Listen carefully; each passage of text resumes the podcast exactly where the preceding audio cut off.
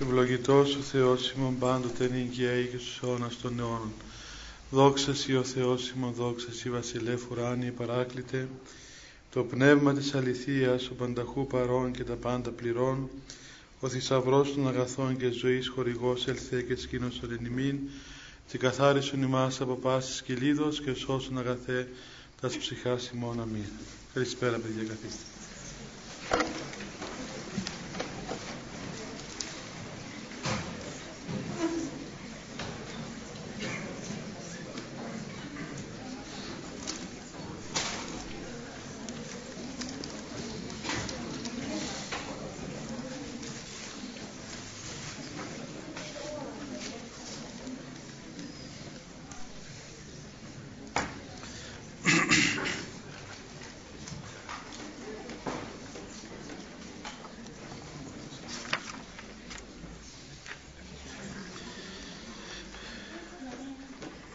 Βρισκόμαστε στο τέλος των διακονικών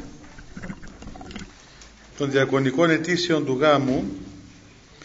Είχαμε μιλήσει την προηγούμενη την προ-προηγούμενη φορά που είχαμε ενομιλία εδώ για, την, για το αίτημα να δωρηθεί στους νεονύφους η απόλαυση της ευτεκνίας να κάνουν καλά παιδιά και να έχουν ακατάγνωστη διαγωγή, να έχουν άμεμπτη διαγωγή και μετά συνεχίζει ο διάκονος στις συνηθισμένες πλέον αιτήσεις να τους δωρηθούν πάντα τα προσωτερικά αιτήματα να λυτρωθούν οι άνθρωποι αυτοί να απαλλαγούν από θλίψεις, από θλίψεις οργήν, κίνδυνο και ανάγκη να τους ελεήσει ο Θεός και να τους διαφυλάξει με τη Θεία Χάρη Του. Και αφού μνημονεύσει την υπεραγία Θεοτόκων και όλους τους Αγίους προτρέπει τους πιστούς να αφήσουν τη ζωή τους στον, στον Χριστόν στον οποίο αρμόζει ε, πάσα δόξα τιμή και προσκύνησης στον Πατέρα, στον Υιό και στο Άγιο Πνεύμα. Και εν συνεχεία προχωρούμε σε έναν επόμενο στάδιο του μυστηρίου στην πρώτη ευχή του γάμου, του γάμου η οποία είναι η ευλογία των μελονύφων και θα δούμε ακριβώς τι λέει αυτή η ευχή ε, μόνο παιδιά εκεί στην πόρτα θέλετε ελάτε πιο μέσα για να μην μένουν άλλοι στην πόρτα και κρυώνουν. Είμαστε λίγοι σήμερα ελάτε πιο χωρά έχει πολύ χώρο. Λοιπόν λέει η ευχή αυτή. Ο Θεός ο άχραντος και πάσης κτίσεως δημιουργός ο την πλευρά του προπάτορος Αδάμ δια την συμφιλανθρωπία εις γυναίκα μεταμορφώσας και ευλογήσας και υπόν αυτούς και υπόν αυξάνεστε και εκπληθύνεστε και κατακυρεύσατε της γης. Και αφωτέρους αυτούς εν μέλος αναδείξας δια της συζυγίας. Που σημαίνει στα νέα ελληνικά ότι ο Θεός ο άχραντος ο δημιουργός όλης της κτίσεως ο οποίος εμεταμόρφωσε την πλευρά του προπάτορα Αδάμ από, την, από φιλανθρωπία εις γυναίκα και τους ευλόγησε και είπε να αυξάνεστε και πληθύνεστε το ξέρετε αυτό έτσι δεν είναι; Ένα ρητό που το ξέρει ο κόσμος αυτό. Και κατακυρεύσατε της γης και τους δύο αυτούς ανέδειξε σε ένα μέλος με τη συζυγία. Βλέπετε ότι αρχίζει αυτή η ευλογία των ανθρώπων με την επίκληση του Θεού ο Θεός ο άχραντος και πάσης κτίσεως δημιουργός. Ονομάζει τον Θεό άχραντον, δηλαδή άσπυλον, ολοκάθαρον, χωρίς ίχνος αμαρτίας ή ακαθαρσίας, για να δείξει ότι ό,τι έκαμε ο Θεός είναι άχραντον και είναι τέλειον και είναι καθαρόν από κάθε ε, μόμον και σπήλων και άρα και ο γάμος και τα έργα του Θεού και όλα αυτά τα οποία δημιούργησε ο Θεός είναι εξίσου καθαρά και τίμια και άγια. Και αυτός ο Θεός ο οποίος δημιούργησε όλη τη χτίση, όλον τον κόσμο, τα πάντα τα δημιούργησε ο Θεός ε, από μόνος του για την άπειρη αγάπη του προς τον άνθρωπο και τη φιλανθρωπία του. Αυτός ο Θεός λοιπόν ο οποίος και την πλευρά του προπάτορος Αδάμ ε, από την πλευρά του προπάτορα Αδάμ έπλασε την γυναίκα. Εσυμίστε παιδιά ότι η γένεσης στο βιβλίο της γενέσεως ομιλεί για τη δημιουργία του Αδάμ από το χώμα και μετά για τη δημιουργία της Εύας από την πλευρά του Αδάμ ε, η οποία γίνεται ακριβώς για να έχει τη δυνατότητα ο, ο Αδάμ να κοινωνεί πλέον με έναν άλλον άνθρωπο να μπορέσει έτσι να, να γίνει πλήρης ως προς την αγάπη του και ως προς την ύπαρξη της προσωπικότητάς του και κάνει αυτό το πράγμα ο Θεός λόγω της μεγάλης του φιλανθρωπίας διότι είδεν ότι δεν είναι καλό ο άνθρωπος να είναι μόνος επί της γης όπως λέει η Γραφή και τους ευλόγησε και είπε να αυξάνεστε και να πληθύνεστε και να κατακυρεύσετε της γης. Να βασιλεύσουν δηλαδή να βασιλεύσει ο άνθρωπος σε όλη τη γη έχοντας την ευλογία του Θεού να αυξάνεται και να πληθύνεται εδώ θέλω να πω παιδιά ότι αυτή η δημιουργία του ανθρώπου γίνεται σύμφωνα με την φιλανθρωπία του Θεού και δίνεται εντολή στον άνθρωπο και δυνατότητα να αυξάνεται ο άνθρωπος και να πληθύνεται και να κατοικηρεύσει της γης ολόκληρης. Αλλά πρέπει να ξέρουμε ότι ο τρόπος αναπαραγωγής του ανθρώπου όπως είναι σήμερα δεν είναι ο τρόπος αυτός τον οποίο, ο οποίος υπήρχε πρώτης πτώσεως. Αυτό είναι συγκεκριμένη ε, διδασκαλία των πατέρων της Εκκλησίας όλων ανεξαιρέτως. Αυτό βέβαια δεν, δεν υποτιμά τον γάμο γιατί πρέπει να ξέρουμε ταυτόχρονα ότι μέσα στην Εκκλησία υπάρχουν οικουμενικοί, υπάρχουν σύνοδοι αποφάσεις Ιερών Συνόδων οι οποίες καταδικάζουν αυτόν ο οποίος βδελίτεται τον γάμο και θεωρεί τον γάμο ότι είναι κάτι το μεπτόν ή το υποδεέστερον ή το βδελιχτόν. Δηλαδή θεωρεί η Εκκλησία αρετικών και αποκηρύττει και αποκόπτει κάθε άνθρωπο ο οποίος λέει ότι ο γάμος είναι κάτι το, το βδέλιγμα. Αλλά ταυτόχρονα η Εκκλησία λέει ότι ο τρόπος με τον οποίο σήμερα ο άνθρωπος αναπαράγεται με τον τρόπο αυτό δεν είναι ο εξυπαρχής τρόπος τον οποίο, τον οποίο, με τον οποίο έπλασε ο Θεός τον άνθρωπο.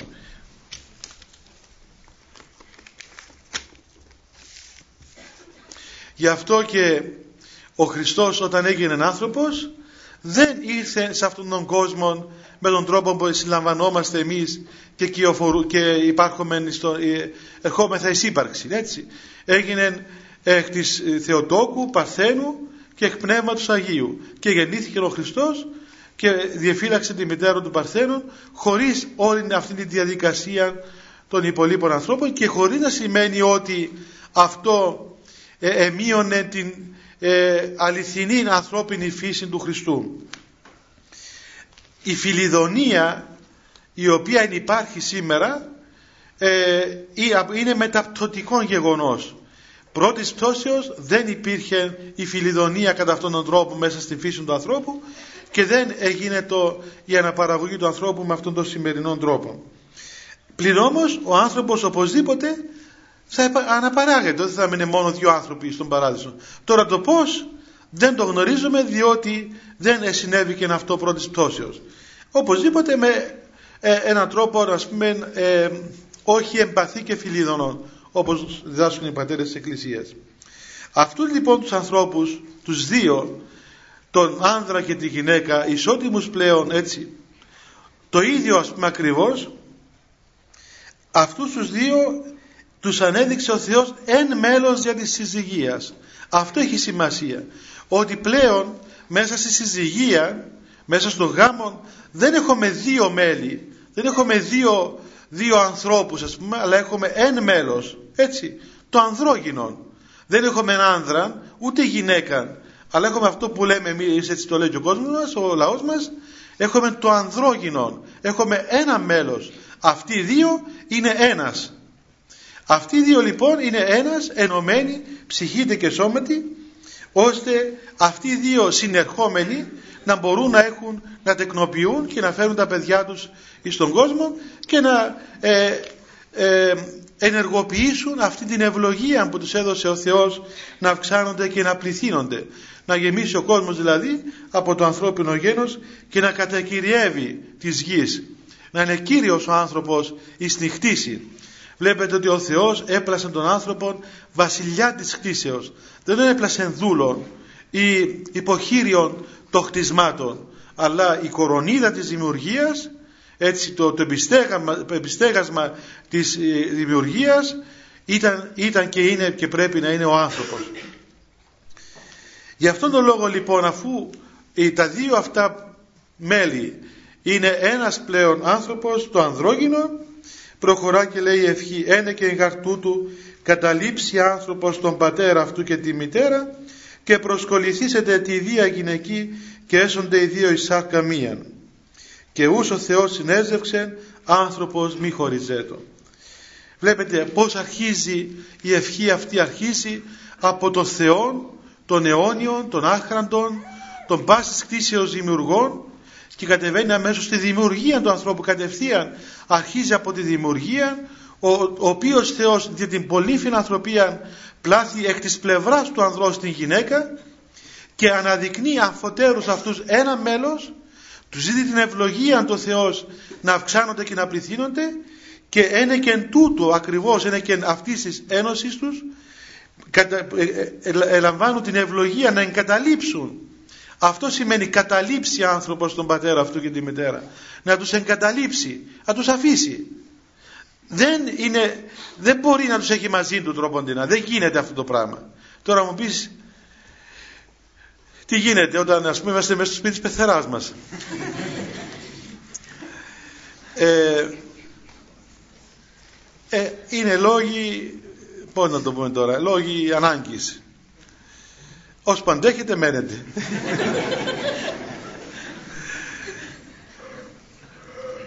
Είναι λόγοι ανάγκης. Ε, πάντως εντάξει το καταλήψει άνθρωπος τον πατέρα αυτού και τη μητέρα δεν εννοεί μόνο να τους αφήσει διότι πράγματι πρέπει να φύγει από το περιβάλλον εκείνο και να προσκολληθεί προς τη γυναίκα αυτού. Και βλέπετε τι, τι γίνεται. Ο άνθρωπος, ο Αδάμ ξεχωρίζει αυτός σαν ένα κομμάτι και πλάθει τη γυναίκα. Και λέει εδώ η λέξη αυτή, τι ωραία λέξη αυτή η ελληνική λέξη. Προσκολληθήσετε ξαναγίνεται ένα πράγμα αυτός ο άνθρωπος όπως τον έπλασε ο Θεός έτσι προσκοληθήσετε κατά κυριολεξία και γίνεται πλέον αυτό το ανδρόγυνο το ευλογημένο προς τη γυναίκα αυτού. Και έσονται οι δύο η σάκα μία. Και αυτοί οι δύο πλέον δεν θα είναι δύο άνθρωποι αλλά ένας άνθρωπος. Και όταν λέει εδώ η σαρκαμία μην πάει το μυαλό σας μόνο στις σαρκικές, σαρκική και σεξουαλική ε, πράξη και ένωση αλλά εννοεί ολόκληρον των άνθρωπων ψυχήτε και σώματι διότι αν παιδιά δεν υπάρχει ψυχική ένωσης η σωματική ένωσης τότε αυτό δεν έχει σημασία μεγάλη και νομίζω καμιά φορά ουδόλως διαφέρει ίσως ίσως από άλλα πράγματα ας πούμε και τέλος πάντων που δεν μπορούμε να τα πούμε. Ε, ο άνθρωπος ενώνεται μέσα στη συζυγία εξ ολοκλήρου με το άλλο πρόσωπο το οποίο είναι ε, ας πούμε ο σύζυγος ή η σύζυγός του. Για αυτόν τον λόγο και όταν θα πάτε να διαλέξετε το έτερο νήμιση όπως λέγεται δεν πρέπει ούτε το έναν ούτε το άλλον να γίνει. Δηλαδή δεν είμαστε μόνο φυσίτες να πάμε όπως πάμε μερικοί ξέρω εγώ μόνο την ψυχή του άλλου να δούμε. Δεν είμαστε μόνο ψυχές έτσι. Ε, δεν μπορούμε να κάνουμε ένα γάμο μόνο με την ψυχή μας ας πούμε. Ε καλά στραβοί είμαστε δεν πρέπει να δούμε και το άλλο πρόσωπο τι γίνεται; Ε, διότι πρέπει να υπάρχει πρέπει να υπάρχει έλξης εις, εις ολόκληρον τον άνθρωπο. Ψυχείται και σώματι. Είναι φυσικό ε, εκτός αν έφτασε κανείς σε τόσα μεγάλα επίπεδα πνευματικότητος που υπερεύει ας πούμε τα αισθητά και φαινόμενα των, των άλλων άνθρωπων. Αλλά πρέπει να υπάρχει ισορροπία, να είμαστε ισορροπημένοι άνθρωποι. Θα διαλέξεις τον σύντροφο της ζωής σου σημαίνει θα τον δεις εξ ολοκλήρου. Όχι μόνο σαρκικά. Αν τον δεις μόνος σαρκικά κάποια στιγμή θα καταστρέψεις το γάμο σου. Διότι θα βρεθεί κάποιον άλλο πρόσωπο πιο όμορφο και πιο ωραίο κτλ. θα σε ελκύσει το άλλο. Και δεν γίνεται, ας πούμε, δεν διαλέγεις ένα, ένα πρόσωπο μόνο για να έχεις αρχικές σχέσεις μαζί του. Ούτε πάλι μόνο ψυχικά, διότι δεν είμαστε μόνο ψυχές, μόνο πνεύματα και όσο αν το πάρει κανείς έτσι ιδεαλιστικά, κάποια στιγμή θα λειτουργήσει και το ανθρώπινο και τότε θα αρχίσει να, να, να αποθεί ο ένας τον άλλον και θα δημιουργούνται προβλήματα. Είναι καλό λοιπόν ο άνθρωπος να έχει αυτήν την ολοκληρωμένη, την ισορροπημένη, την αρμονική να πούμε, σχέση και έλξη με τον άλλον άνθρωπο. Και αυτό βέβαια σημαίνει ότι και μέσα στη συζυγία είναι υποχρεωμένος ο άνθρωπος να διατηρεί αυτήν την έλξη του ενός προς τον άλλο. Οι πατέρες της Εκκλησίας, παιδιά, έχουν, έχουν σοβαρούς λόγους οι οποίοι ε, στηρίζονται πάνω στο λόγο του Αποστόλου Παύλου που δεν επιτρέπει στους συζύγους να αρνούνται τις μεταξύ τους συζυγικές σχέσεις η παραμόνων εξυμφώνου λέει ο Απόστολος Παύλος με κοινή συμφωνία και με ένα σκοπό δηλαδή να γίνεται αυτό για να έχουν περισσότερη άνεση και χρόνο να σχολάζουν να απασχολούνται στην προσευχή και στην νηστεία. Και πάλι προς καιρό και να συνέρχονται για να μην έχουν πειρασμούς και να δημιουργούν προβλήματα περισσότερα. Το να αδιαφορεί ο ένας για τον άλλο και το να διαφορεί ας πούμε το να, να κρατά τον, το, τον σύντροφό του σε μια σωστή σχέση μαζί του αυτό πράγμα είναι λάθος. Και λέει ο Άγιος Χρυσόστομος και κακίζει τις γυναίκες ιδίως, διότι οι γυναίκες συνήθως κάνουν αυτά τα πράγματα ε, ότι εάν οι γυναίκες δεν έχουν σχέσεις με τους συζύγους τους και οι σύζυγοι καταφεύγουν σε άλλες γυναίκες ή σε άλλα πράγματα τότε έχουν ευθύνη αυτές οι γυναίκες εάν ο σύζυγος αμαρτάνει ή κάνει οτιδήποτε. Και είναι σαφέστατος ο, ο λόγος του Αγίου Χρυσοστόμου που ήταν ας πούμε ασκητής και μοναχός και επίσκοπος και έχει πάρα πολλούς λόγους και παραπομπές που μιλά για τα συζυγικά θέματα χωρίς ουδόλως να αισθάνεται ας πούμε ότι αυτό δεν είναι έργο δικό του διότι το λέει ο Απόστολος Παύλος αυτά τα πράγματα. Τα λέει ξεκάθαρα. Τώρα εάν υπάρχουν ειδικοί λόγοι τέλος πάντων μέσα στη συζυγία και έχει διαλυθεί ο γάμος, έστω και αν συγκατοικούν και συνεπάρχουν, τέλος πάντων εκεί είναι, θέλει μια άλλη ας πούμε, μελέτη. Αλλά πρέπει να ξέρετε, παιδιά, ότι από τη στιγμή που μπαίνετε μέσα στο γάμο δεν εξουσιάζεται του ιδίου σώματος. Δεν εξουσιάζεται το δικό σου σώμα. Όπως και άλλος δεν εξουσιάζεται το δικό του σώμα. Ούτε σημαίνει βέβαια ότι κάνεις τον άλλον ό,τι θέλεις. Αλλά υπάρχει αυτή η ιερότητα των σχέσεων η ιερότητα, ο σεβασμός, η πραγματική ένωσης. Όπως εσύ στον εαυτό σου δεν είσαι ξέρω εγώ, δεν πιάσα μαχαίρι να κόψεις τον εαυτό σου, δεν τον κακοποιείς τον εαυτό σου, αλλά το περιθάλπεις και τον φροντίζεις. Εάν είσαι ισορροπημένος, αυτός και αν είσαι άρρωστος ψυχικά, αλλά αν είσαι ισορροπημένος, εντάξει διατηρείς τον εαυτό σου, δεν την ύπαρξή σου. Το ίδιο πράγμα δεν μπορεί να κακοποιείς και να ε, κάνεις τον άλλον άνθρωπο να υποφέρει επειδή τρόποντινά σου ανήκει. Έτσι όπως να ακούμε κάτι ξέρω εγώ είσαι δική μου, είσαι δικός μου και λες ε, με σου κάνει και κανένα κοτσάνι δηλαδή ας πούμε. Ότι ε, δεν μπορεί να πεις στο άλλο ας πούμε ξέρω εγώ είσαι δική μου και θέλω να μιλάς κανένα ας πούμε ε, καλά ρε παιδί μου, εντάξει, τίτλος ιδιοκτησίας θα βγάλαμε τώρα ας πούμε, στο χτιματολόγιο, θα πάμε να σου γράψουμε. Τώρα πράγματα δεν είναι σωστά. Τι σημαίνει, ας πούμε, Αυτά τα πράγματα υπερβαίνονται, αυτά τα πράγματα δεν επιβάλλονται. Αυτά να λειτουργούν από μόνα τους. Λειτουργούν από μόνα τους. Δίδεις, και εσύ δίδεις τον εαυτό σου στον άλλο. Δεν αρπάσεις τον άλλο να τον κάνεις δικό σου ας πούμε. Εσύ δίδεις τον εαυτό σου. Όπως ο ίδιος ο Χριστός έδωκε εαυτόν υπέρ του κόσμου ολοκλήρου και μας άφησε εμάς ελεύθερους. Αν θέλουμε να το δεχτούμε, αν θέλουμε να μην το δεχτούμε. Αυτό είναι η έκφραση της τελείας αγάπης.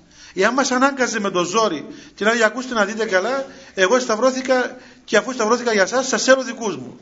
Δεν σας επιτρέπω να, να κάνω οτιδήποτε άλλο.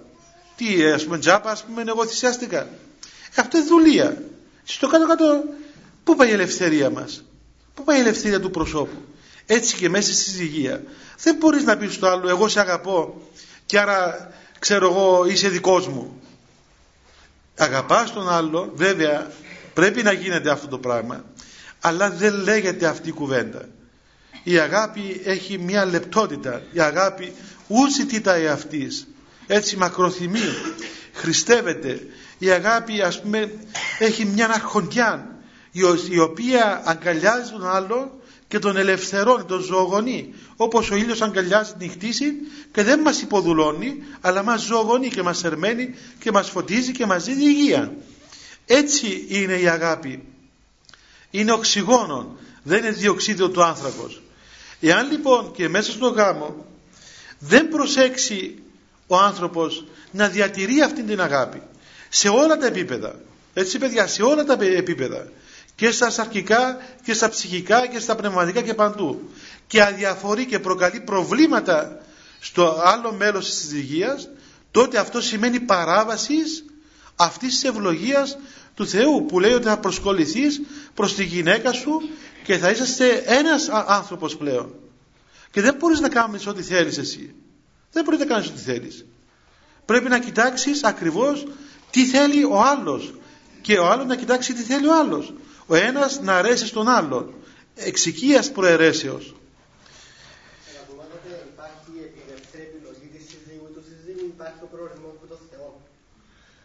Όχι, παιδί μου, προορισμός που θεωρεί ποια γυναίκα να πάρουμε. Ουφ, αν ήταν έτσι, γεια μου, θα είχαμε πολλές αγωγές εναντίον του Θεού.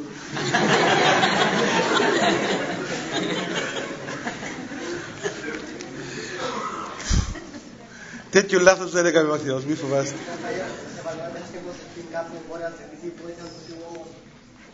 Ναι, μπορεί να προσεύχει το άνθρωπος ασφαλώς, να ο Θεός να τον βοηθήσει να κάνει μια καλή εκλογή. Έτσι, να, να μην κάνουμε κακή εκλογή. Αλλά ε, έχουμε εμείς την ελευθερία. Με έχουμε τι μάτια μας ανοιχτά, ας πούμε. Ε, έτσι.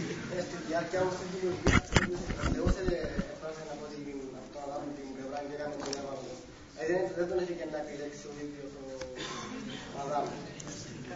άφησε να επιλέξει την, την Εύα; Αφού δεν είχε άλλο πρόσωπο, δεν είχε άλλον άνθρωπο. Μόνο, ήταν μόνος του. Ναι, δεν είχε άλλον άνθρωπο.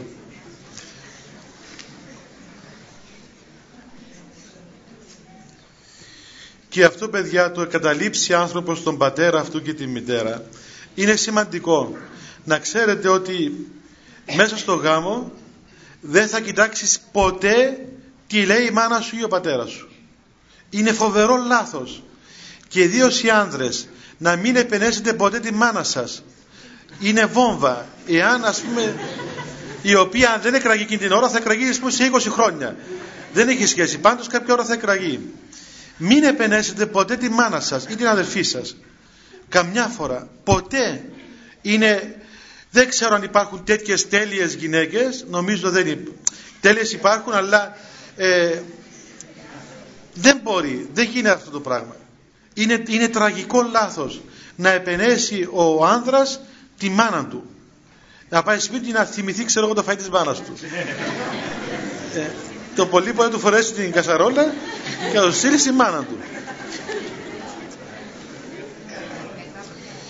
Και όταν συμβαίνει οτιδήποτε, όταν συμβαίνει οτιδήποτε μέσα στο γάμο, τότε θα αποφασίζετε εσείς οι δύο. Βεβαίως, θα λαμβάνετε υπόψη τις συμβουλές των γονιών σας διότι είναι μεγάλοι άνθρωποι σας αγαπούν, έχουν ευθύνη, έχουν οριμότητα έχουν σύνεση, έχουν πείρα της ζωής αλλά η απόφαση θα είναι δική σας επουδενή λόγο θα πεις ότι έτσι μου είπε η μάμα μου ή έτσι θέλει η μάνα μου αυτό το πράγμα είναι ένα από τα πιο διαλυτικά στοιχεία του γάμου ιδίως σήμερα και ο Θεός βλέπετε από την πρώτη στιγμή που δημιουργήσε τους ανθρώπους που δεν είχαν μάνα. Είχε μάνα ο Αδάμ δεν είχαν. Τους το είπε. Ακαταλείψτε η μάνα σας τον πατέρα σας. Για να τα ακούσουν εμείς οι υπόλοιποι. Δεν είχε πεθεράνο ο Αδάμ ούτε η Εύα. δεν είχαν. Αλλά ο Θεός το είπε διότι πραγματικά σημαίνει καταλήψεις, καταλήψεις τον πατέρα σου και τη μάνα σου και θα κοιτάξεις τη γυναίκα σου. Βέβαια, να μην μας κάνει και το άλλον άκρο εκείνες οι αρρώσκε που κάνουμε ότι ε, είπε μια κουβέντα να πούμε η πεθερά σου. Ού επεμβαίνει και επεμβαίνει και όλη μέρα. Καλά, ρε παιδί μου, είπε μια κουβέντα, εσύ με το επενέβηκε. Δεν και καλά επενέβηκε, δηλαδή επειδή είπε την γνώμη της. Και επεμβαίνει η μάνα σου και να πει μάνα σου να μην ξανάρθει, δεν επεμβαίνει, διότι μπήκε σπίτι και είπε, ξέρω, άνοιξε το παράθυρο. Έκανε ζέστη. Και γιατί να πει άνοιξε το παράθυρο, κάνει ζέστη, επεμβαίνει μέσα στο σπίτι μας. Η ερώτηση είναι, ας πούμε, πού είπε χτε, ας πούμε, έτσι, πού πήγατε χτε, γιατί ρωτά, και γιατί επεμβαίνει, γιατί λέει τη γνώμη της. Αυτά είναι κόμπλεξ. Είναι αρρωστημένα πράγματα. Να έχουμε την αρχοντιά να καταλάβουμε ότι ε, είναι, πώς να πούμε, εντάξει. Λέει εδώ πέρα καταλήψεις τον πατέρα σου και τη μητέρα σου, αλλά δεν είπε και στους γονείς να καταλήψεις τα παιδιά σας. Έτσι. Διότι αυτό δεν γίνεται. Οι γονείς πάντα έχουν την έννοια, ας πούμε, έχουν την έννοια των παιδιών τους. Και είναι φυσικό και είναι ευλογία, είναι μεγάλη ευλογία να διατηρείτε σωστές και καλές σχέσεις μέσα στο γάμο.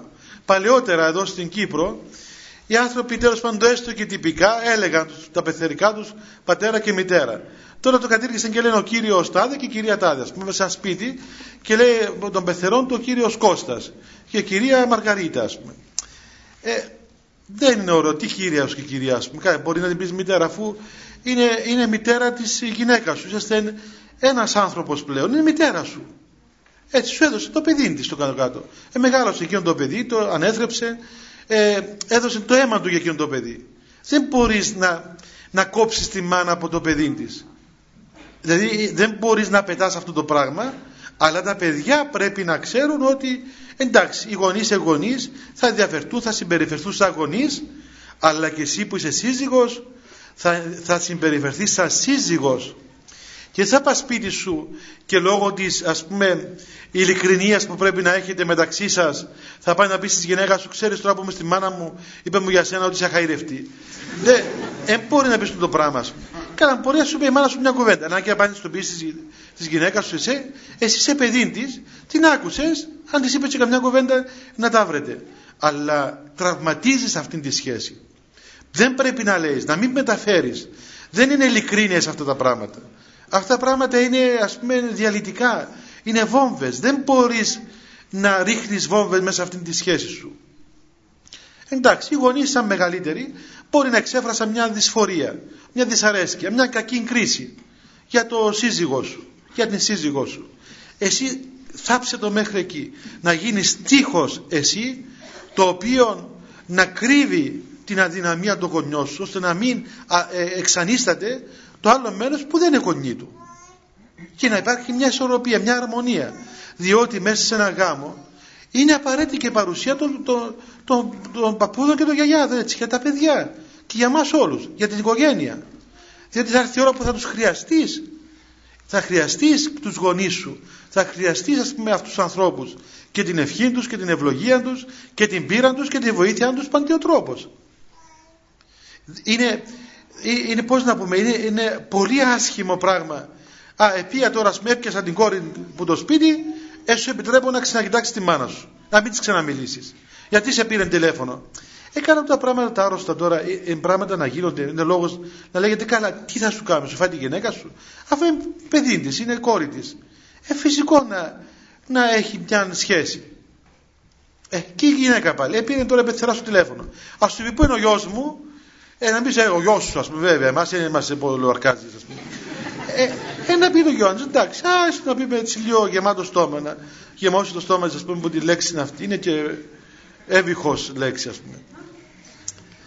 Ε, τούτα πράγματα νομίζω ότι οι νέοι άνθρωποι πρέπει να έχουν μια αρχοντιά, μια ανωτερότητα να καταλαβαίνουν τους γονείς και να καταλαβαίνουν ότι αυτά τα πράγματα δεν πρέπει να τους δίνει κανείς διάσταση και, τα, και υπόσταση και να τα μεγαλώνει αλλά να τα αφήνει να λειτουργούν όμορφα. Χρειάζονται. Και ούσο Θεός συνέζευξε άνθρωπος μη χωριζέτο. Τι σημαίνει αυτούς τους οποίους ο Θεός εσυνένωσε κανένας άνθρωπο να μην τους χωρίσει. Άμα χωρίζουν μόνοι τους γιατί να μην χωρίζει άνθρωπος. Βλέπετε παιδιά διότι δεν γίνεται. Είναι δύσκολο πράγμα. Είναι σαν να πιάνεις τον εαυτό σου και το κόβεις στα δύο. Και δεν κόβεις τον εαυτό σου κόβεις πολλά άλλα πρόσωπα πίσω από σένα.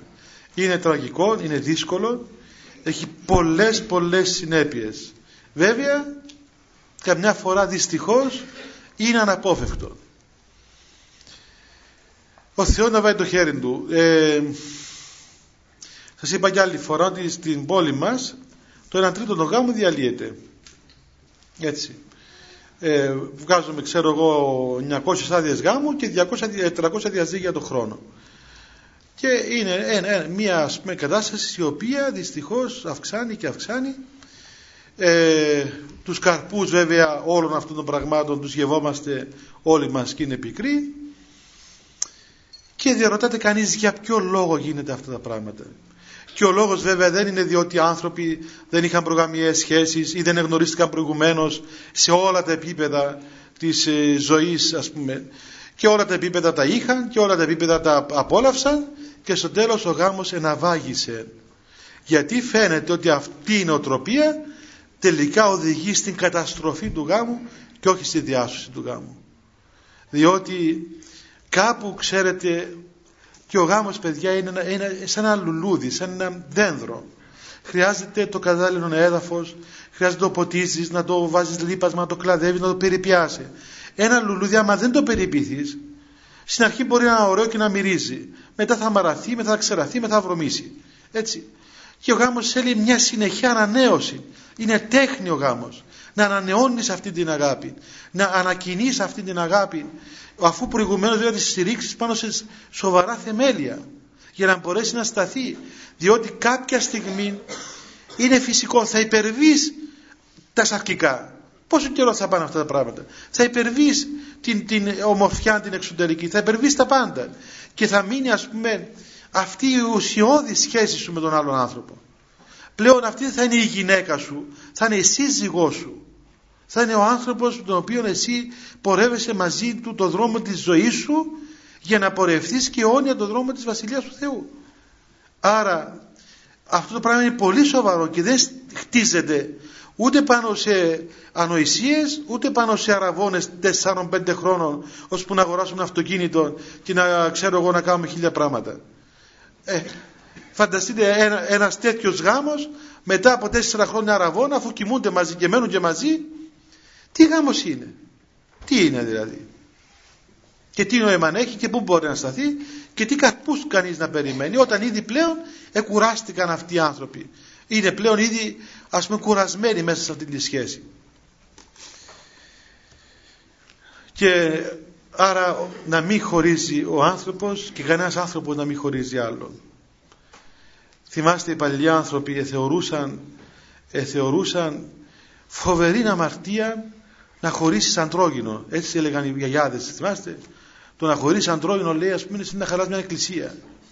Φοβερό πράγμα, ας πούμε. Μην μπεις μες στη μέση του ανδρογίνου. Ε, αυτό νομίζω μιλά και μόνο του, δεν χρειάζεται σχόλια. Σήμερα δυστυχώς χαμός γίνεται. Έτσι. Γιατί λέει, αφού έμπαιρνα καλά, ε, ευκαιρία περάσει λίγο καλύτερα. Ε, βέβαια. Τέλος αποσιοποιητικά.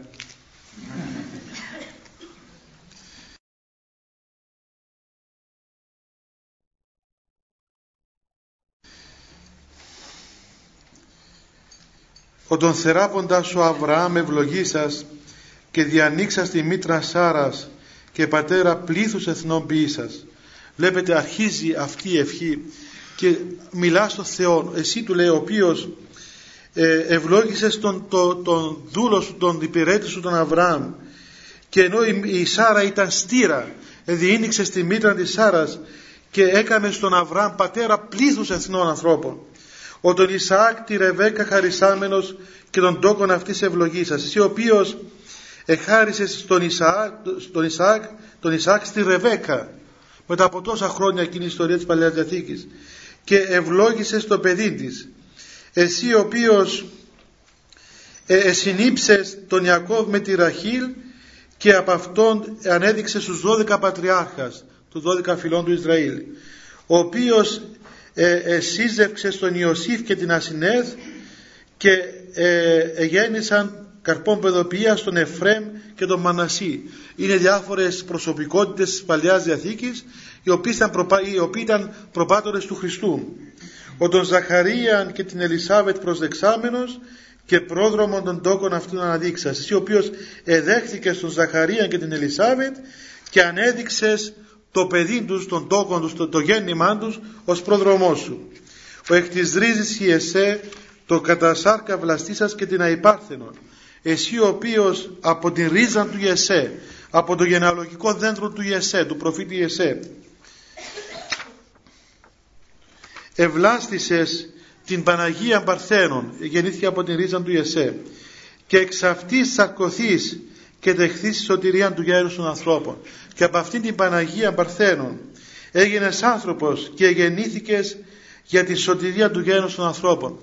Βλέπετε παιδιά πώς, πώς μιλάει η Εκκλησία. Δεν βλέπει τον γάμο ως έναν εφήμερο παροδικό γεγονός της ώρας εκείνης. Δεν βλέπει αυτήν την ιστορία των ανθρώπων ότι ε, ξέρω εγώ ευτυχώς που βρήκε ένα τον άλλο και τι ωραία που περνούν και ξέρω τι όμορφη που είναι η νύφη και τι καλός που είναι ο γαμπρός και να πάνε να ζήσουν καλά.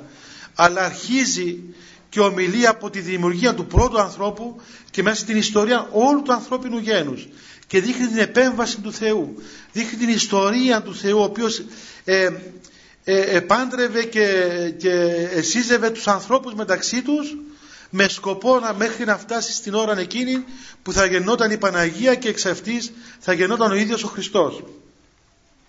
Και προχωρεί. Ο δια την άφραστον σου δωρεάν και πολύ αγαθότητα παραγενόμενος εν κανά της Γαλιλαίας και τον εκεί σε γάμον ευλογήσας ο οποίος για την ανέκφραστη σου δωρεάν και την πολύ σου αγαθότητα ε, επήγες στην κανά της Γαλιλαίας και ευλόγησες εκεί τον γάμο ή να φανερώσεις για να φανερώσεις ότι είναι δικό σου θέλημα η έννομος συζυγία και η εξ αυτής παιδοπία για να φανερώσεις ότι είναι δικό σου θέλημα και δική σου ευλογία η έννομος συζυγία. Αυτή η συζυγία η οποία είναι έννομος είναι μέσα στον νόμο του Θεού μέσα στην ευλογία του Θεού μέσα στις σωστές προϋποθέσεις. Και από τη συζυγία αυτή να προέρθει και η παιδοποιία και τα τέκνα και ε, είναι θέλημα του Θεού αυτή η συζυγία η ένομος συζυγία και η παιδοποιία. Βλέπετε παιδιά ότι ο γάμος έχει σαν αποτέλεσμα την παιδοποιία όπως είπαμε και άλλες φορές χωρίς να σημαίνει ότι ο σκοπός του γάμου είναι η παιδοποιία. Το να γεννήσει παιδιά δηλαδή. Δεν είναι ο σκοπός του γάμου αυτός. Είναι ένας από τους σκοπούς. Δευτερεύον. Ο πρώτος σκοπός είναι οι άνθρωποι αυτοί μέσα στο γάμο δια του γάμου να τελειωθούν να γίνουν τέλειοι και να συνάψουν τον Μέγα Γάμο με τον Δεσπότη Χριστόν έτσι. Να, να συναυθούν αιωνίως μέσα στην αγαπητική σχέση με τον Θεό υπερβαίνοντας τα παρόντα αλλά μέσα στο γάμο.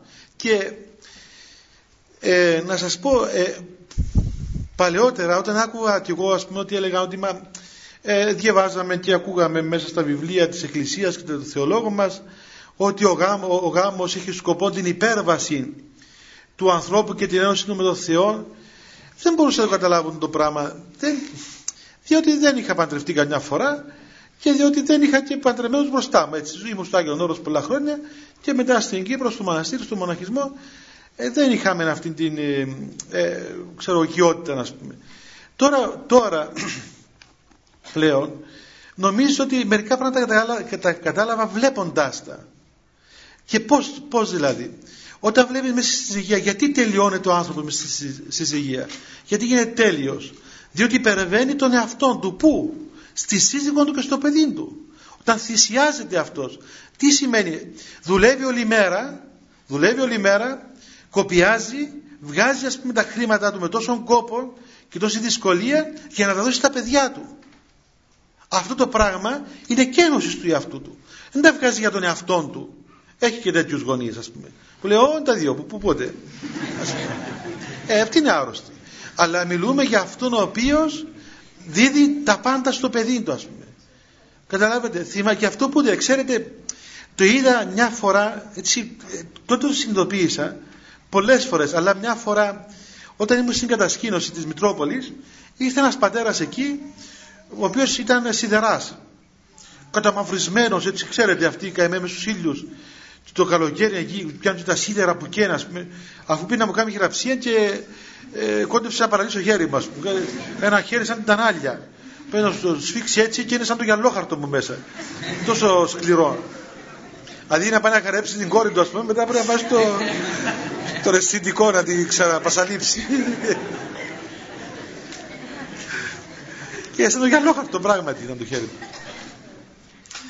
Λοιπόν, και βλέπεις αυτόν τον άνθρωπο και του λέει Παπά, θέλω ας πούμε 30 λίρες και, και, τα, και τα σγάζει, ας πούμε, και τη ζήνη. Και γιατί τον άνθρωπο 30 λίρες μπορεί να σημαίνει και ας πούμε, μια μέρα δουλειά, μες στον ήλιο. Έτσι. Και βλέπεις αυτή την υπέρβαση και το βλέπεις στον πατέρα και χαίρεται, ας πούμε. Πάρε, ας πούμε, με τα χαράς. Δίδει, δίδει, τον, δίδει τον κόπο του, δίδει τον εαυτό του. Υπερβαίνει το είναι του, ας πούμε. Δίνοντας αυτό το οποίο εκείνος κερδίζει με, με χίλιους κόπου και το κάνει χαίροντας και βρίσκει, ευρίσκει στη, στο δόσιμο αυτό την πληρότητα της ύπαρξής του. Ή βλέπει ας πούμε βλέπει το παιδί του το οποίο δεν είναι απλώς ένα μικρό παιδάκι όπως βλέπουμε ένα μωρό και ένα ωραίο μωράκι και το χαιρόμαστε αλλά είναι το παιδί του. Είναι αυτό το οποίο βγήκε από τον ίδιο και πλέον υπάρχει βλέποντας το παιδί του. Είναι μεγάλη υπόθεση αυτό το πράγμα. Και ε, το βλέπει κανείς ας πούμε και στους πνευματικούς ανθρώπους περισσότερο το βλέπει ακόμα και στους αρχικούς γονείς ότι όταν πράγματι υπερβούν τον εαυτόν τους και θυσιάζονται για τα παιδιά τους ή θυσιάζονται για τον, για τον σύντροφό τους που είναι πλέον ο εαυτός τους αυτό το πράγμα είναι το, το, το, το, το σημείο της κενώσεως του ανθρώπου μέσα στο γάμο. Όπως μέσα στο μοναχισμό ο άνθρωπος αρνείται ακόμα και τη φύση την ίδια και υποτάσσει τον εαυτόν του εξ ολοκλήρου για την αγάπη του Θεού κατευθείαν και υπερβαίνει ας πούμε αρνείται ακόμα και τους γονείς του και τον εαυτόν του και τα πάντα. Και έχει αυτή την κένωση του εαυτού του για να συναντήσει τον, τον Θεό. Αυτό γίνεται μέσα στο γάμο μέσα από αυτόν τον τρόπο και βαστάζοντας τον άλλον άνθρωπο. Δεν είναι εύκολο πράγμα να ζεις με έναν άλλον άνθρωπο είναι μεγάλη τέχνη. Είναι μεγάλη υπόθεση να ζεις 50 χρόνια με έναν άλλον άνθρωπο. Διότι όσο καλός και να είναι όσος καλός και να είναι είναι άλλος άνθρωπος. Έχει τις ιδιαιτερότητες του έχει τα προβλήματα του, έχει τις ιδιοτροπίες του έχει ξέρω τις αρρώσκες του, την ηλικία του. Δεν είναι εύκολο να το βαστάζεις τόσα χρόνια ολόκληρα. Που σημαίνει ότι είναι υπέρβαση του εαυτού σου. Αυτό είναι η θυσία του γάμου. Γι' αυτό η Εκκλησία ας πούμε, δεν θέλει να χωρίζουν οι άνθρωποι. Γι' αυτό επιμένει ότι πρέπει να μένουν οι άνθρωποι εκεί. Γιατί; Διότι εκεί ακριβώς είναι το, το γεγονός της θυσίας σου. Λέμε καμιά φορά ότι ε, η επιτυχία του γάμα βρεις μια καλή κοπέλα. Εντάξει θα βρείτε μια καλή κοπέλα ας πούμε. Ο Θεός να σας βοηθήσει. Αλλά εγώ νομίζω ότι άμα, άμα βρείτε καμιά κακή κοπέλα μπορεί να είναι πιο καλά για σας λέει, κάπου λέει στο γεροντικό πήγα σε ένα μεγάλο ναβά και του είπα ε, πάτερ ε, επιπέμπει τόπον να πάω να σωθώ πέμπει έναν τόπο να πάω να σωθώ και του λέει ο Αβάς όπου εστίν ατιμία και θλίψεις εκεί να πάεις και θα σωθείς όπου του λέει έχει ατιμία, δυσκολία ξέρω εγώ φασαρία και αδικία και θλίψεις πολλές εκεί να πάεις να γίνεις μοναχός και θα σωθείς εκεί και ένας Αβάς λέει πήγε σε ένα μοναστήρι και ήταν όλοι Άγιοι και λέει τι να κάνω εγώ εδώ πέρα με τους Αγίους; Αυτοί δεν με βοηθούν εμένα, αυτοί είναι Άγιοι. Αυτοί ε, είναι άνθρωποι του Θεού, είναι καλοί ε, μπορεί να παίρνω καλά αλλά δεν με βοηθούν να σωθώ. Δεν τελειούμε με αυτόν τον τρόπο που είναι η κένωση και η θυσία. Θα πω εκεί που δεν είναι Άγιοι. Εκεί που είναι αμαρτωλοί που είναι τραχείς άνθρωποι. Και πήγαινε εκεί όπου στην θλίψης και αντιμία. Οπότε αν θέλει να σωθείς μες στο γάμο τότε δεν ξέρω αν πρέπει να πάρεις μια καλή γυναίκα. Ίσως, ίσως σου ταιριάζει κάτι άλλο έτσι να πάρεις ένα στραβόξυλο να σε κάνει να μην ξέρεις που, σου, που, που, πότε σου κατέβηκε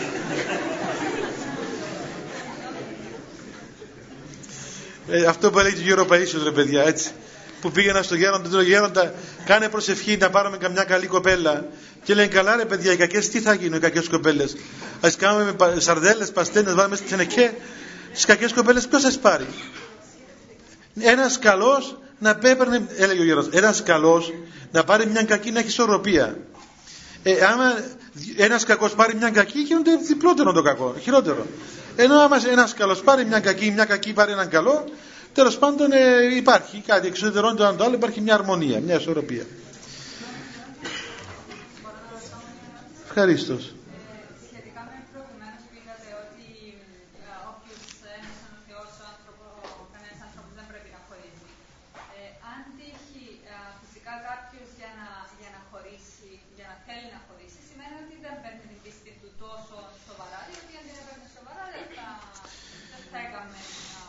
Κοίταξε, μπορεί να υπάρχουν λόγοι τέλος πάντων που υπερβαίνουν τη δύναμη του. Εντάξει, εκεί μπορεί να πει ταπεινά, όπως λέει ο Χριστός στο Ευαγγέλιο, εάν υπάρχει ας πούμε μοιχεία, ξέρω εγώ οτιδήποτε, εντάξει, εκεί λέει μπορεί να χωρίσουν. Δηλαδή κάποια συγκατάβαση είναι ο Θεός.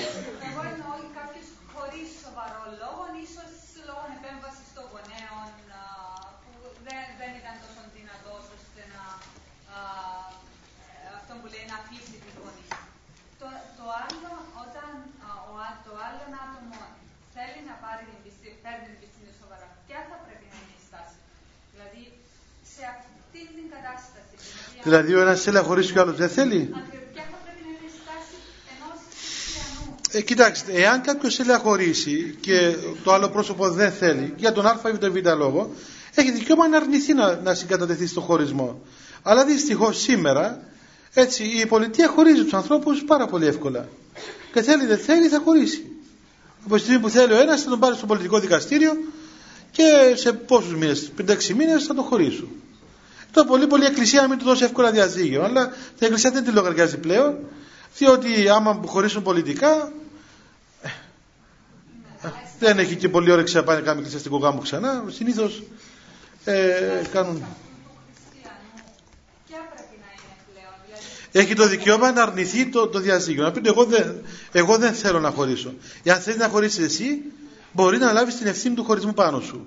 Πήγαινε κάμε τις διαδικασίες που θέλεις. Εγώ δεν σε χωρίζω. Ούτε θέλω αυτό το πράγμα, ούτε το αποδέχομαι. Αλλά δεν μπορεί να το κρατήσει ο ζόρι, έτσι δεν είναι. Τι θα κάνεις, ε, να φύγει το σπίτι. Τι θα γίνει, ας πούμε. εκεί δεν- δηλαδή πολλές φορές λέμε γιατί ο Θεός να επιτρέπει αυτά; Φυσικά, Μα ο Θεός που δεν επιτρέπει δηλαδή, είναι το μυαλό μας, είναι οι άνθρωποι, η ελευθε- ανθρώπινη ελευθερία. Δεν το χωρίζει ο Θεός, δεν το μας... Ε; Ναι, υπάρχουν και άλλοι λόγοι, καμιά φορά που η παραμονή των ανθρώπων αυτό δημιουργεί χειρότερα προβλήματα. Ε, κοιτάξτε, συνήθως αυτά τα πράγματα πρέπει να προλαμβάνονται, μετά είναι δύσκολο. Ε, γι' αυτό πρέπει να, να χτίζεται ο γάμος σε σωστές βάσεις και η περίοδος του αραβώνος να είναι πραγματικά περίοδος δοκιμασίας, όχι πε- περίοδος απολαύσεων. Διότι θα δοκιμάσει τον άλλον άνθρωπο, ναι, την, ώρα του- την περίοδο του αραβώνος. Όταν θα του πεις, κοίταξε, οφείλω, οφείλεις κύριε να με σεβαστείς. Και σου ζητώ, ας πούμε, έξι μήνες, ένα χρόνο, να κάνεις ένα κράτη απέναντί μου. Εάν εσύ δεν το κάνεις το πράγμα, ένα χρόνο δεν μπορείς να περιμένεις, πώς θα με περιμένεις αύριο που θα είμαι έγκυος; Πώς θα με περιμένεις αύριο που να πάρω καμιά εγχείρηση; Πώς θα με περιμένεις αύριο που εγώ θα, έτσι θα μπορώ να κάνω αυτά που θέλεις εσύ; Δηλαδή να μπορεί να κάνεις εμείς με τις γειτόνισσες; ε, λοιπόν, οπότε να, να τον δοκιμάσει κανείς τον, τον, τον σύζυγό του, τον σύντροφο του την περίοδο του αραβώνος. Εκεί είναι δοκιμασία. Και ο άλλος να το, και να και τη γυναίκα του ας πούμε. Θα δοκιμάσει την περίοδο του αραβώνος. Πού ήταν ο νους σου τότε, λέω και λέω το απέναντι εσείς άντρας, συγγνώμη έτσι γενικά. Έτσι, την περίοδο του αραβώνος. Είδες ας πούμε ότι αυτό το πρόσωπο είναι ελλειψή προσωπικότητα, ξέρω εγώ, και άγεται και φέρει από η μάνα του ή μουρμουράει, ξέρω εγώ, έχει ιδιοτροπίες, είναι α- ακατάλληλο, τότε, τότε να το δεις. Και αυτό η Εκκλησία θέτει τον αραβόνα. Αλλά από τη στιγμή που τον αραβόνα τον κάνεις γάμο, διότι δεν μπορείς να περιμένεις και που, που πριν αραβωνιαστείς ακόμα κοιμάσαι μαζί του, ήδη συνήψεις τον γάμο σου. Διότι αυτός είναι ο γάμος. Ήδη συνήψεις τον γάμο σου μεταξύ σου και του άλλου προσώπου και άρα πλέον πού μπορεί να σταθεί πλέον η δοκιμασία τη στιγμή που ήδη εμέθησες εσύ μέσα στη σαρκική ειδονή. Ποια κριτήρια, τι θα, πώς θα δοκιμάσεις τον άλλον άνθρωπο, βάσει ποιον κριτήριο. Και το πρώτο κριτήριο ακριβώς μέσα στο γάμο είναι να δείξει ο άλλος ότι σε σέβεται, δηλαδή ότι σε, ότι σε αποδέχεται σαν άνθρωπο. Και κυρίως οι κοπέλες πρέπει να το απαιτούν αυτό το πράγμα από, τα, από τους άντρες. Οι κοπέλες πρέπει να απαιτούν από τον άνδρα να τη σέβεται. Και αν ο άνδρας δεν τη σέβεται και δεν θέλει να κάνει υπομονή, σημαίνει θα σεβαστούνται μετά. Ε, βέβαια και οι άνδρες απαιτούν άλλα πράγματα τις γυναίκες τους. Αλλά ε, το, να, το να έχουμε αυτή την ελευθερία, ας πούμε, να, να κάνουμε τον αραβόνα γάμο, νομίζω ότι μια αιτία των, των φοβερών δεινών του γάμου είναι αυτό. Εχάθηκε η δοκιμαστική περίοδος. Και η δοκιμαστική περίοδος έγινε πλέον να συναντηθούμε στο καφέ και να πούμε, ξέρω εγώ, να, που να πούμε και να γυρίζουμε στα αυτοκίνητα. Αυτά τα πράγματα δεν είναι, ας πούμε. Δεν είναι αραβώνας. Εάν ακολουθούσαμε αυτήν την σοφή, σοφή παράδοση των προγόνων μας, των πατέρων μας της Εκκλησίας, θα χτίζαμε σωστούς γάμους.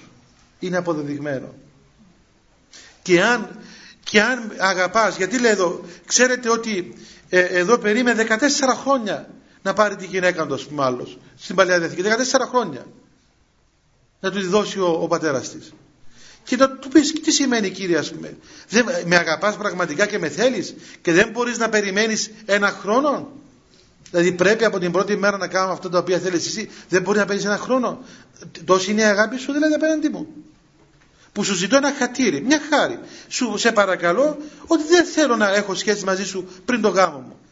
Σου ζητώ αυτή τη χάρη. Γιατί δεν μου την κάνεις τώρα που με λατρεύεις, πώς θα μου κάνεις αύριο τη χάρη που θα με βαρεθείς; Άρα λοιπόν, αν τώρα πίνεις σπίτι σου, να ησυχάσουμε. Έτσι. Να μην έχουμε ύστερα προβλήματα. Κάτι εδώ.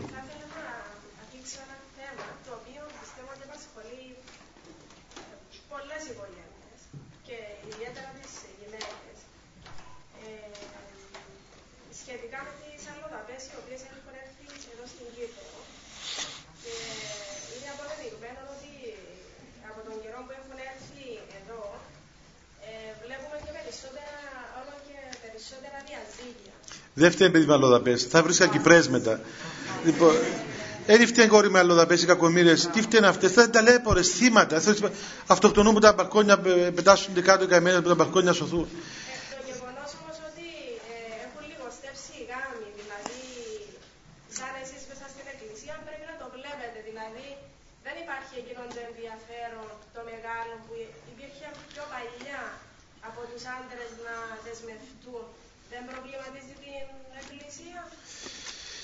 Νομίζω ότι η Εκκλησία την προβληματίζει. Ε, ε, ένα άλλο που δεν προβληματίζει.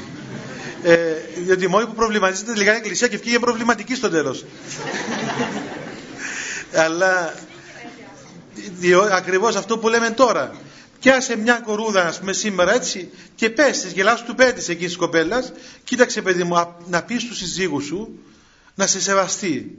Ου, το, το χειρότερο ποιον είναι, εάν γελαστεί ο σύζυγος να πει, ξέρεις, ας πούμε, ε, να πεις της κοπέλας ότι ξέρεις, εγώ δεν θέλω να έχω μαζί σου σχέσεις, παρά μόνο θα παντρευτούμε. Εγώ σας λέω την ίδια μέρα θα πετάξουμε κλωτσέ έξω η μάνα της, η κυρία μαμά, αυτή που είναι το μεγαλύτερο κακό του, του γάμου.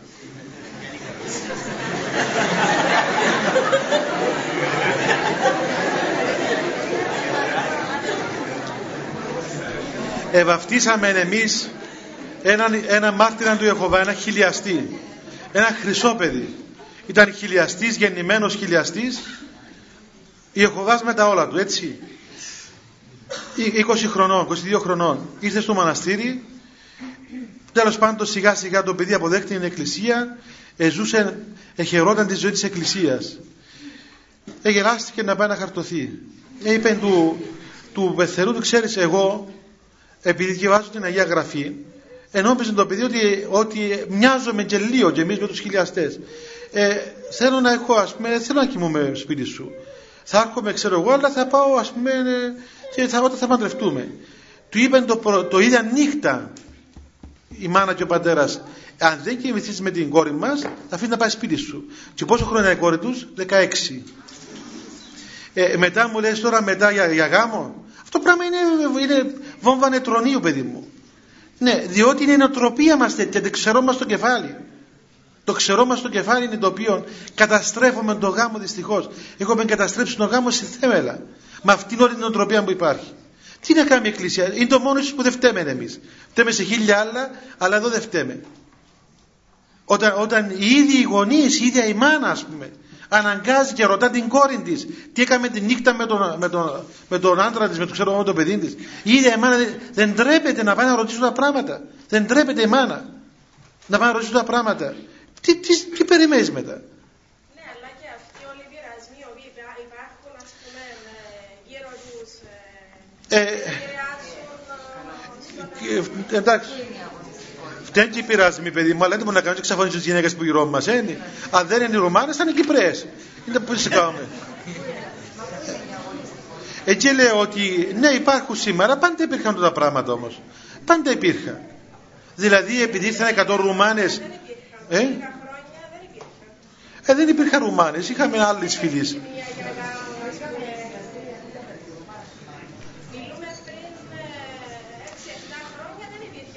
Κύριε, καταλαβαίνω ότι υπάρχουν συμπτώματα τέτοια. Αλλά εκείνο που θέλω εγώ να πω είναι ότι εκείνο που θέλω να πω εγώ είναι ότι πρέπει τα παιδιά, όχι πλέον οι γονείς, έχω απελπιστεί από τους γονείς, είναι φρίκοι.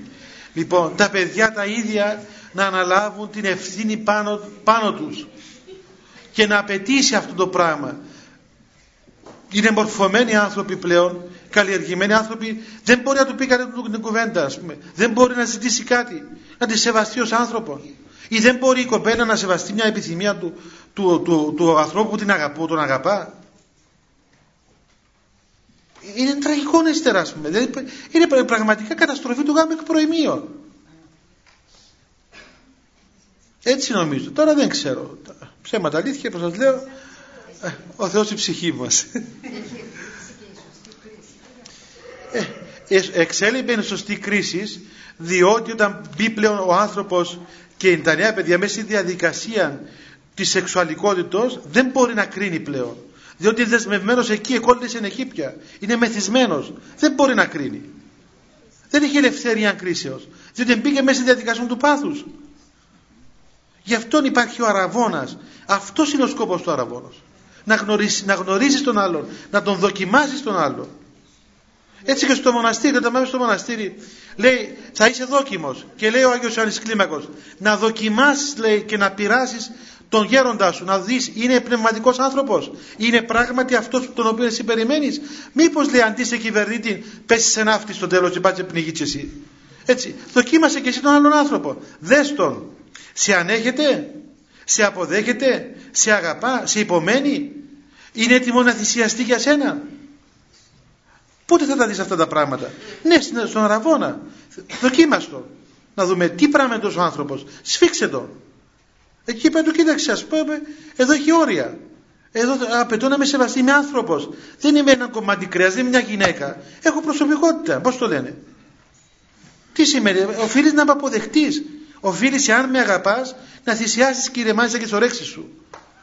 Τι σημαίνει, δηλαδή, θα, θα είμαι ένα, έναν ε, ε, σκεύος ε, ειδονής σε ένα όποτε θέλεις εσύ, δηλαδή. Τι είναι το πράγμα.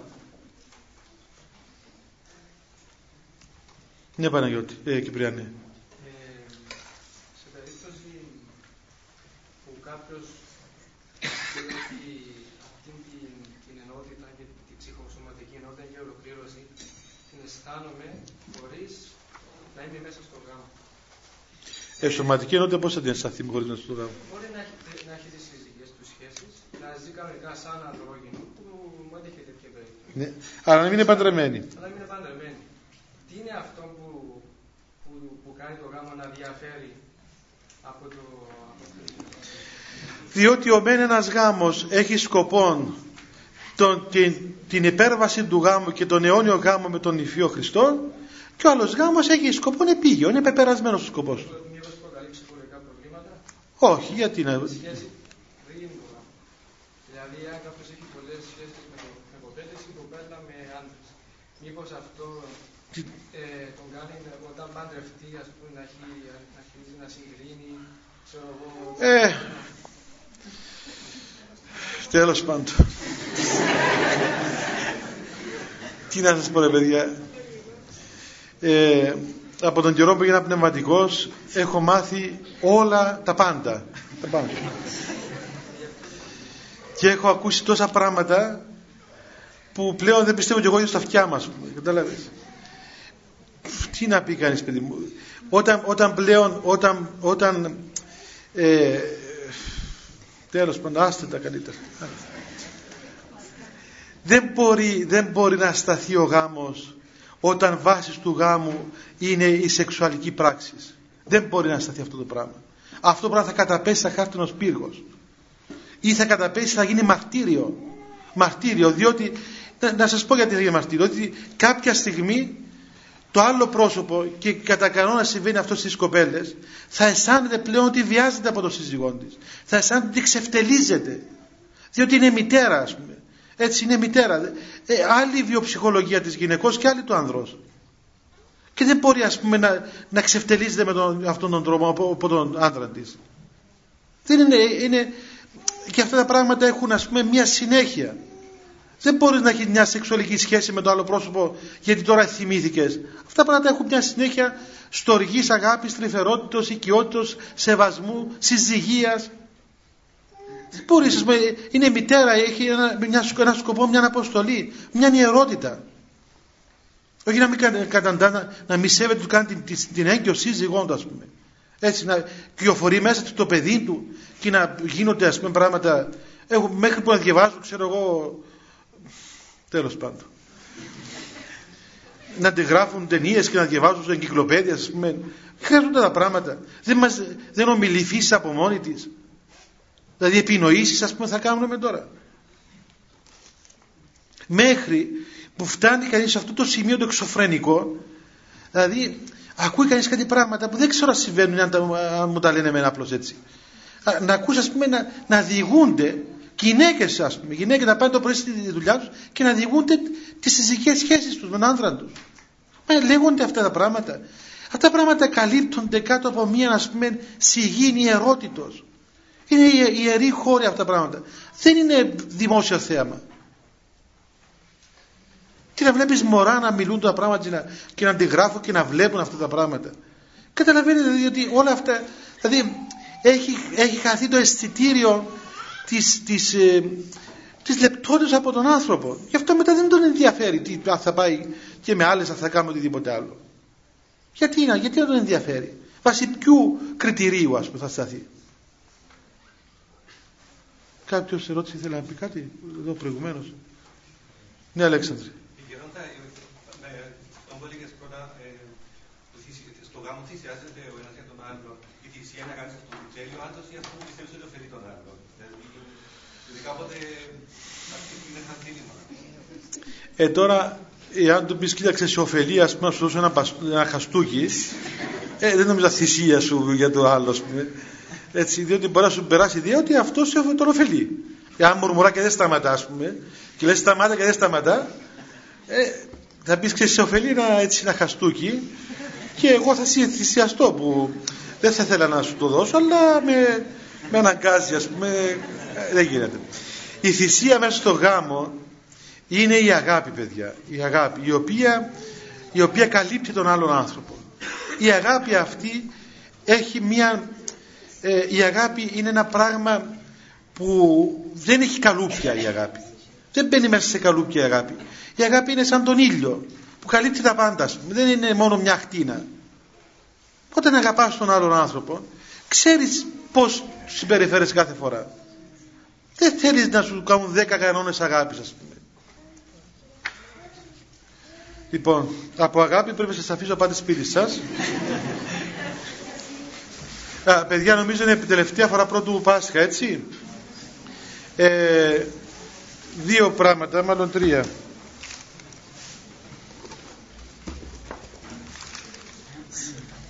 Πού, τέσσερα. Α. Ε,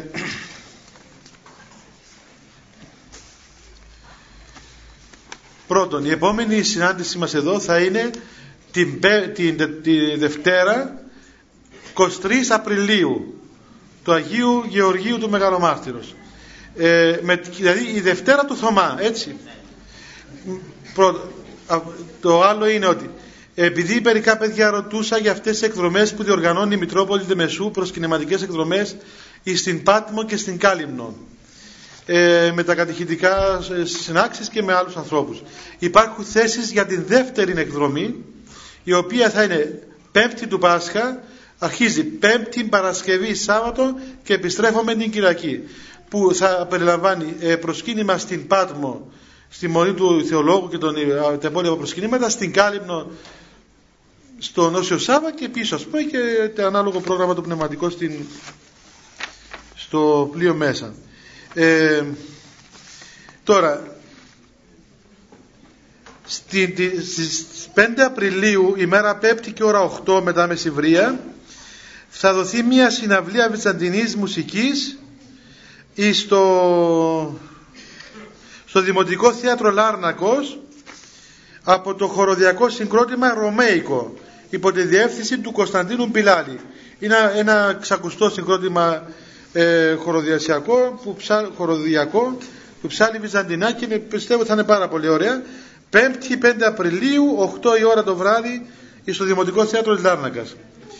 Εδώ μια άλλη ανακοίνωση λέει ότι ο σύνδεσμος φίλο της Αγίας Σκέπης, Λάρνακος, μόνο Λάρνακος δηλαδή είναι, όχι Λάρνακος, α, και άλλον πολεό. Ναι, ναι και άλλον πολεό έχει άμεση ανάγκη από άτομα τα οποία είναι διαθετημένα να βοηθήσουν την επιτροπή αυτή για την πώληση λαχείων για τις άμεσες ανάγκες της θεραπευτικής κοινότητας της Αγίας Σκέπης. Ξέρετε παιδιά, η Αγία Σκέπη είναι η κοινότητα η οποία έχει ιδρυθεί και φιλοξενεί σήμερα πάνω από 20 παιδιά τα οποία είναι μόνη η μοναδική και πρώτη κοινότητα θεραπευτική υπάρχει στην Κύπρο και ασχολείται με αυτό το θέμα έτσι σοβαρά. Όσοι ενδιαφέρονται για να βοηθήσουν ε, σε αυτήν την ε, κίνηση που γίνεται για στήριξη της κοινότητας μπορούν να δώσουν τα ονόματά τους στο Χριστόφορο Ιωάννου. Ναι. Τώρα άλλα πράγματα δεν έχει εδώ. Λοιπόν, καλό Πάσχα παιδιά, να κάνουμε προσευχή και να πάτε στο καλό. Χριστέ το φως το αληθινό, το φωτίζουν και αγιάζουν πάντα άνθρωπον ερχόμενο στον κόσμο. Σημειωθεί το εφημάς το φως του προσώπου είναι αυτό ψώμεθα φως το απρόσιτο και κατεύθυνον τα διαβήματα εμών προς εργασία των εντολών σου. Πρεσβείες της Παναχράντου σου Μητρός και πάντως των Αγίων Αμήν. Διευχών των Αγίων Πατέρων ημών, Κύριε Σου Χριστέ ο Θεός, ελέησον ημάς. Αμήν.